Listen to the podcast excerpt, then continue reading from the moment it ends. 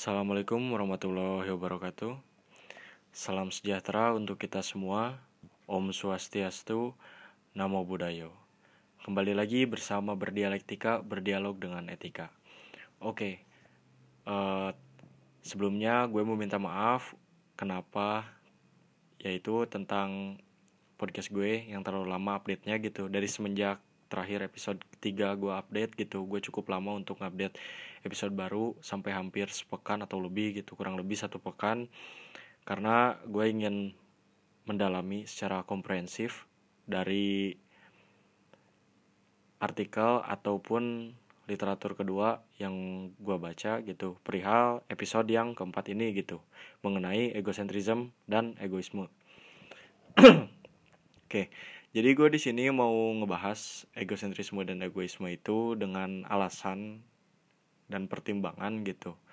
Perihal karena ada kesalahpahaman gitu di publik ataupun secara umum di masyarakat perihal egosentrisme dan egoisme ini, tapi bukan dalam bahasa maupun kalimat tapi dalam terminologis egosentrisme ini dan egoisme perihal penelaahan atau pemahaman. Jadi ada yang mempraktikkan egosentrisme dan dia menganggap itu egoisme, ada yang mempraktikkan egoisme dan dia menganggap itu egosentrisme.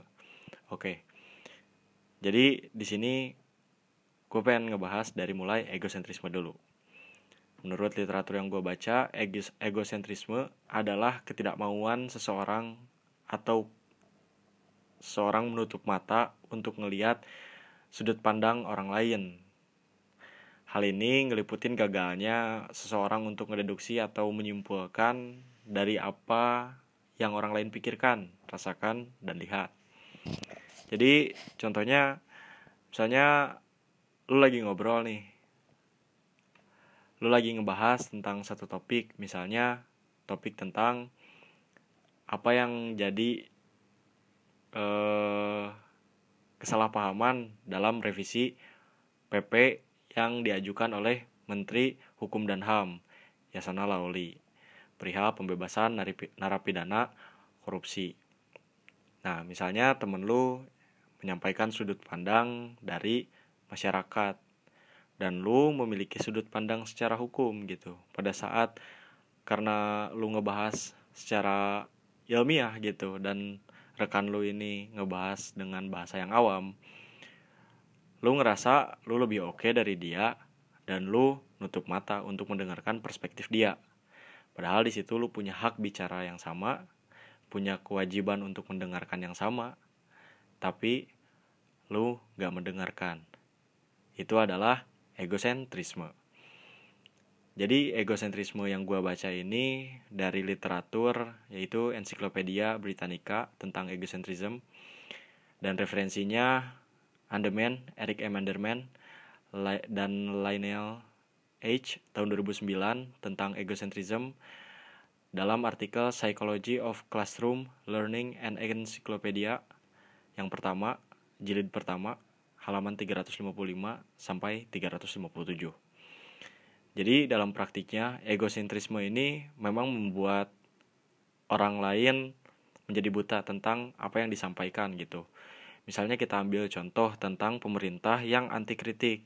Sekarang juga sedang ramai apa yang dibicarakan oleh masyarakat perihal keputusan maklumat maklumat atau satu produk hukum gitu ya dari Kapolri atau institusi terkait yang melarang tentang penghinaan presiden dan pejabat.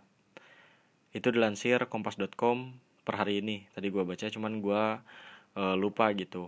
Itu tuh bentuk manifestnya seperti apa gitu dalam surat bentuk apa gue lupa gitu.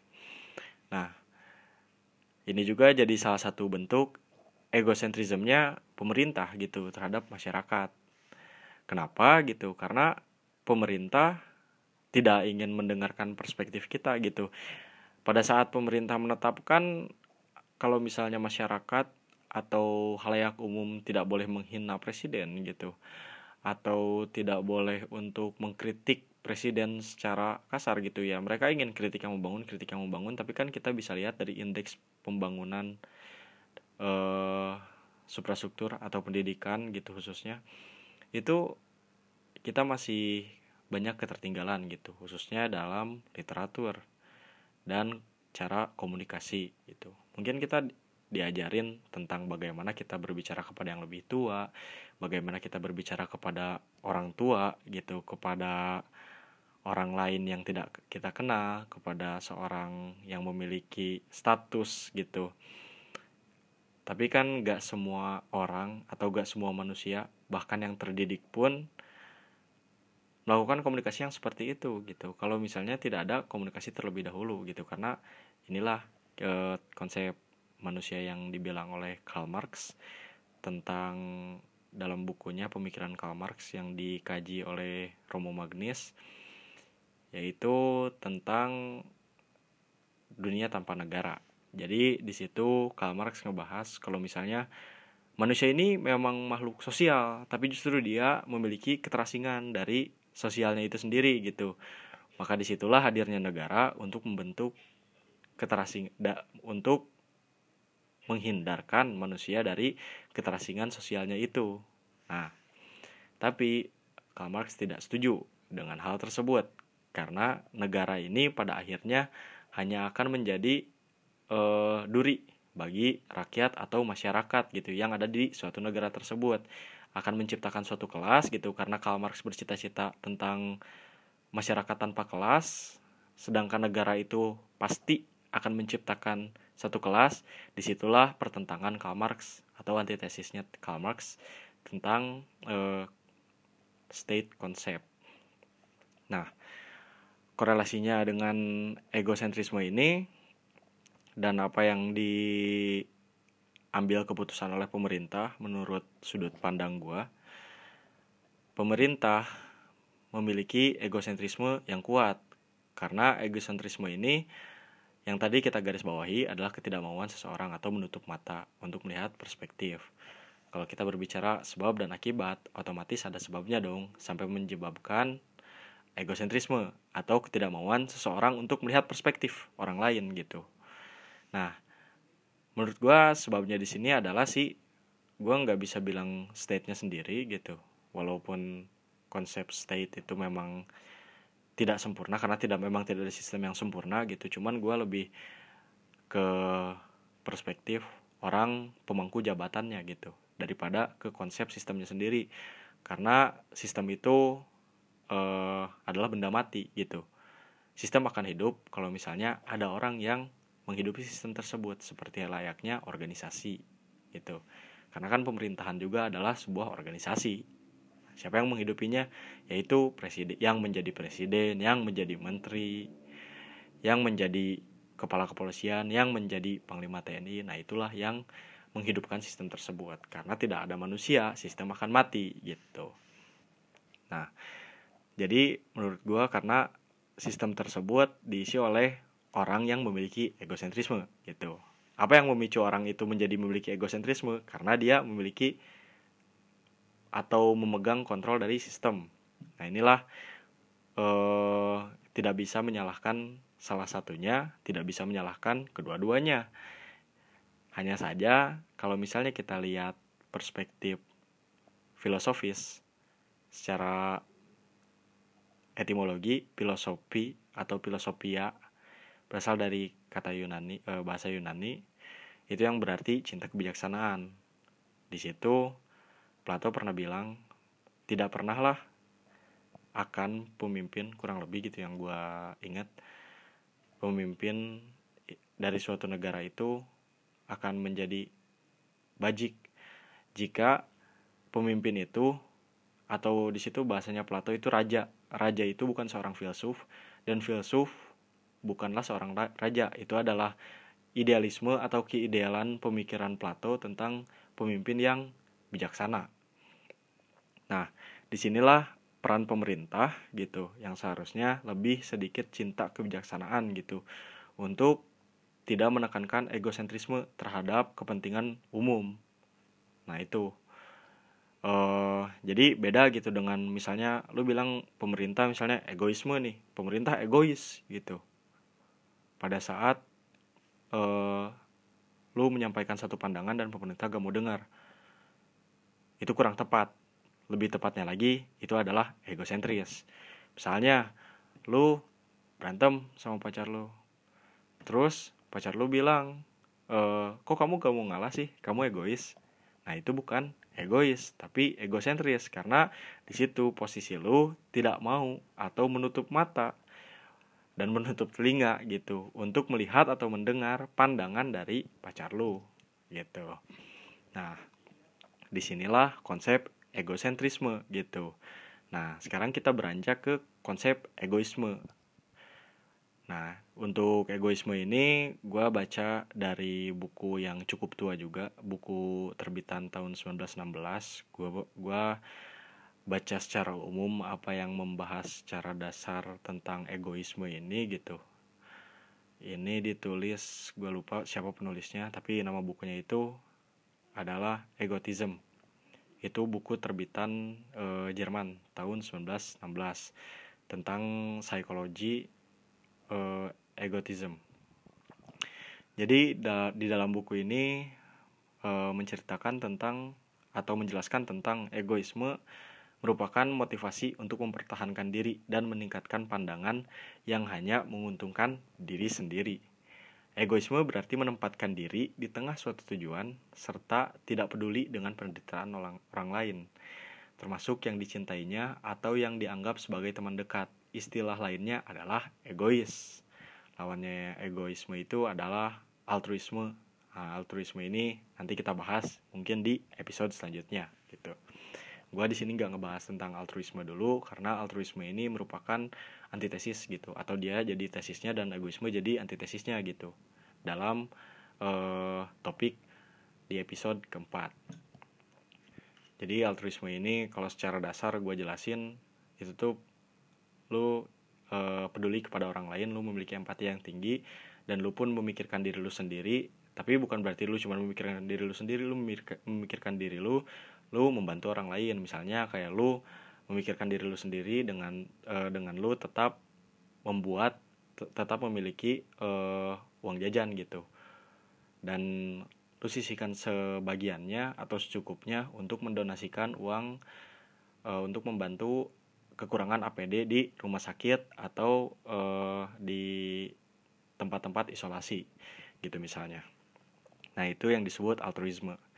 Uh, jadi egoisme ini yaitu yang gue bilang tadi gitu. Kalau misalnya egosentrisme ini adalah di mana lu gak mau ngelihat pandangan orang lain di egoisme ini lu mempertahankan pandangan lu gitu. Jadi egosentrisme ini bisa dibilang satu kesatuan tapi terkadang ini terjadi secara terpisah gitu. Misalnya lu egosentrisme uh, lu nggak mempertahankan apa yang lu sampaikan lu tahu gitu kalau misalnya apa yang lu sampaikan dalam satu forum misalnya atau dalam satu topik pembahasan itu salah. Tapi lu e, gak ngedengerin pendapat orang lain itu egosentrisme.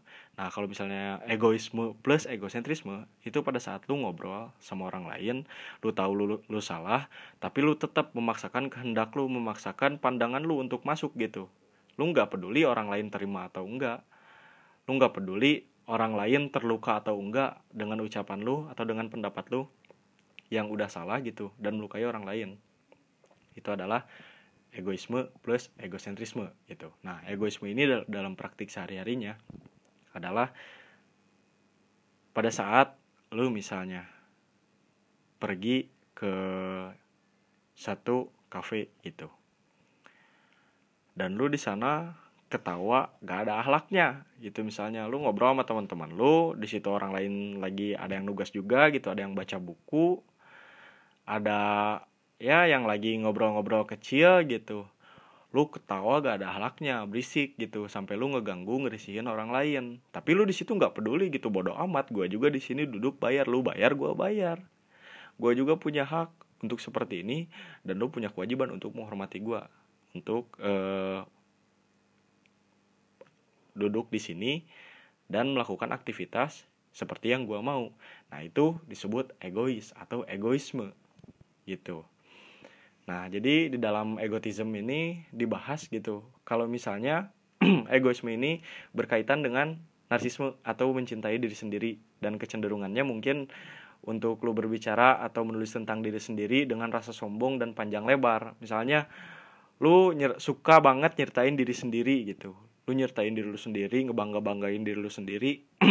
Misalnya lu baru uh, dapat nilai A gitu atau dapat nilai S di kampus gitu dan orang lain ada dapat nilai C lu terus-terusan ngungkit-ngungkit gitu. Lu terus-terusan ngomong-ngomongin dulu sendiri. Padahal orang lain gak mau ngedengerin lu gitu tapi lu tetap aja pengen ngobrol gitu. Orang lain udah nolak nah itulah disebut narsisme gitu. Dan di sini juga egoisme eh, apa si narsisme ini berkaitan dengan egoisme gitu. Karena di, di satu sisi lu mempertahankan uh, diri lu yang pengen tetap cerita menyombongkan walaupun lu nggak sadar gitu nilai S lu. Dan di sini sifat narsismenya gitu uh, lu menceritakan dengan panjang lebar gitu. Lu menceritakan dengan panjang lebar meskipun orang lain menolaknya. Nah itulah yang disebut narsisme dan egoisme gitu jadi narsisme ini uh, memang dia punya su adalah bidang sendiri gitu. Cuman dia ini masih bisa jadi turunannya dari egoisme. Setiap uh, egoisme terjadi itu rentan akan terjadinya narsisme juga di sana gitu kan. Uh, tapi biasanya dengan cukup lu nggak ngedengerin orang lain gitu. Uh, dan lu ngeiyain aja gitu. Itu juga sebetulnya lu udah masuk kategori egoisme menurut literatur yang gua baca gitu cuman uh, gak ada kecenderungan untuk narsisme gitu. Karena lu di situ cuman mendengarkan atau pura-pura mendengarkan mengiyakan tidak memberikan pendapat. Walaupun pendapat itu salah lu nggak membenarkan karena lu nggak mau dengerin dia. Itu egoisme gitu. Nah tapi lu nggak masuk narsisme. Kalau narsisme itu ya misalnya ada nih komplotan kebanyakan sih uh, bu gue bukan seksis gitu ya. Gue bukan genderitas tapi ini yang gue lihat di lingkungan gue gitu. Misalnya ada satu perempuan gitu ngebahas tentang uh, followers Instagramnya. Dan ada ngobrol sama perempuan lainnya ngebahas tentang followers Instagram Instagramnya juga. Walaupun dari salah satunya itu ada yang lebih sedikit followersnya tapi kebanyakan kemungkinan besar mereka itu nggak mau kalah gitu yang followersnya lebih sedikit tuh. Pasti ada yang ingin dilebih-lebihkan. Nah itulah narsisme gitu. Dan pada hari ini media sosial telah menciptakan narsisme gitu kepada setiap orang membangkitkan narsismenya secara psikologis. Gue emang gak ahli gitu tentang ngebahas psikologis atau ngebahas tentang uh, kaidah filosofisnya egosentrisme atau egoisme gitu. Cuman gue pengen berbagi rasa atau berbagi apa ilmu apa yang gue baca gitu uh, kepada orang-orang yang mendengarkan podcast gue gitu Nah, di sinilah gue pengen juga dikritik dan diberikan saran gitu. Kenapa sebetulnya alasan gue ingin menciptakan podcast ini salah satunya gitu. Gue ingin cari rekan dialektika gitu. Misalnya gue ngebahas tentang egoisme, egosentrisme gitu. Terus ada orang yang gak setuju atau orang yang ingin koreksi atau menambahkan. Di situ misalnya nge-DM Instagram gue gitu. Nah di situ gue pengen ada teman ngobrol juga gitu, teman baru gitu. Yang ngebahas tentang uh, apa yang gue suka juga gitu. Gue nggak mendalami dalam secara bidang keilmuan gue kuliah di bidang ini atau gue sering mempelajari tentang ini enggak gitu. Cuman gue suka untuk mempelajari banyak hal gitu. Dan banyak hal ini salah satu kecilnya gitu adalah tentang egoisme dan egosentrisme gitu. Nah gue di sini pengen ngebahas juga gitu tentang apa yang terjadi di media sosial baru-baru ini gitu baru aja tadi siang gue buka twitter gitu. Kalau misalnya sekarang lagi trending kalau misalnya ada aliansi bem jakarta bersuara gitu. Menyuarakan eh melakukan konferensi pers ngebahas tentang lockdown. Itu apakah solusi atau politisasi? Nah menurut informasi yang gue dapat gitu dari rekam jejak digital di sana nggak keseluruhan kampus-kampus di Jakarta ikut gitu aliansi itu. Jadi itu beberapa eh, hanya beberapa kampus saja. Setahu gue itu lima apa enam kampus gitu. Salah satunya ada kampus ya gak usah gue sebutin sih. Nah jadi ada salah satu yang mengaku presma gitu di situ. Presma dari fakultas ekonomi dari salah satu kampus gitu. Uh, perempuan.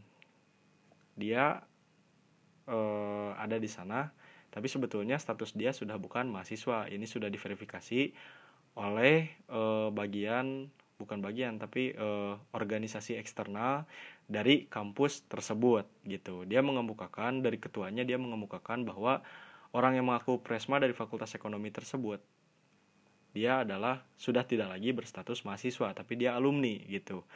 Mungkin statusnya sebagai mantan presiden mahasiswa atau bukan gitu.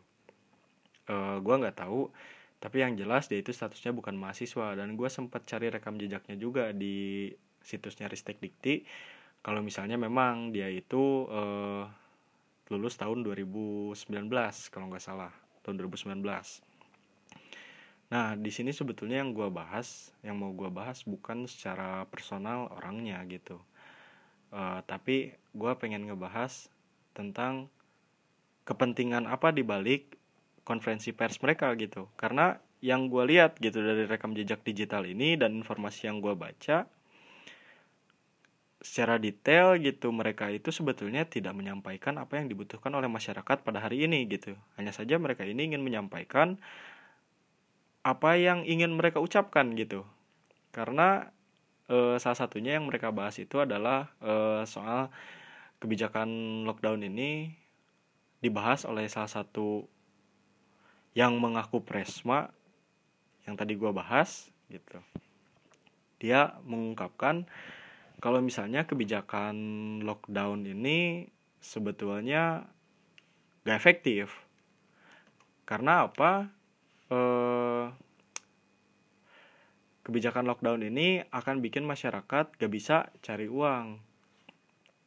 Kenapa nggak bisa cari uang? Karena mereka di lockdown di rumah gitu itu alasannya. Padahal kan seperti yang kita tahu di UU nomor 6 tahun 2018 tentang kekarantinaan kesehatan itu di situ ada dibahas tentang eh, kebutuhan pangan itu akan ditanggung oleh pemerintah gitu di situ. Berarti kan di sini ada mispersepsi dan miskomunikasi gitu terhadap apa yang dia baca gitu. Dan menurut rekam jejak digital juga ternyata beberapa orang di sini itu adalah orang-orang yang sebelumnya menjadi bagian dari petahana gitu, pendukung petahana, mengisi beberapa forum dan memiliki status seperti dalam tanda kutip aktivis milenial gitu. Gue nggak tahu siapa bedanya aktivis biasa sama aktivis milenial sama milenial influencer gitu. Gue nggak tahu sih apa bedanya gitu. Cuman kan kalau udah ada kepentingan pribadi di sana gitu atau kepentingan golongan maksudnya golongan kecil gitu minoritas yang membahayakan itulah. Nah itu kan berarti tidak sehat gitu dalam berdemokrasi pada hari ini gitu bahkan dalam tingkatan mahasiswa. Padahal dalam bukunya Bung Eka gitu tentang menjadi mahasiswa bukan menjadi mahasiswa tapi apa ya mahasiswa pokoknya tentang mahasiswa. Bung Eka bilang kalau misalnya bangku perkuliahan itu menjadi satu-satunya tempat politik tempat berpolitik yang sehat gitu tempat berdemokrasi yang sehat gitu. Tapi pada hari ini tidak dengan kenyataannya gitu. Mungkin Bung Eka pada saat membuat itu belum ada atau belum teridentifikasi terjadi hal-hal seperti ini gitu. Cuman ya kita lihat gitu. Kalau misalnya hari ini bahkan dari demonstrasi-demonstrasi yang kemarin terjadi gitu ternyata banyak kepentingan-kepentingan yang disisipkan gitu dalam tingkatan seorang mahasiswa. Itu yang dibilang adalah garda terdepan yang melindungi masyarakat dari kelaliman seorang pemimpin. Gitu. Oke terima kasih udah dengerin podcast gua untuk konten kali ini ikuti podcast gue untuk konten edukasi yang sebetulnya gak edukasi edukasi banget gitu gue cuman cerita curhat gitu dan berbagi apa yang gue dapat kirim kritik dan saran lo lewat direct message di Instagram gue karena kritik dan saran lo sangat membantu perkembangan konten podcast gue Panjang umur kebaikan karena tidak setiap perjuangan itu baik, namun setiap kebaikan butuh perjuangan. See you on top.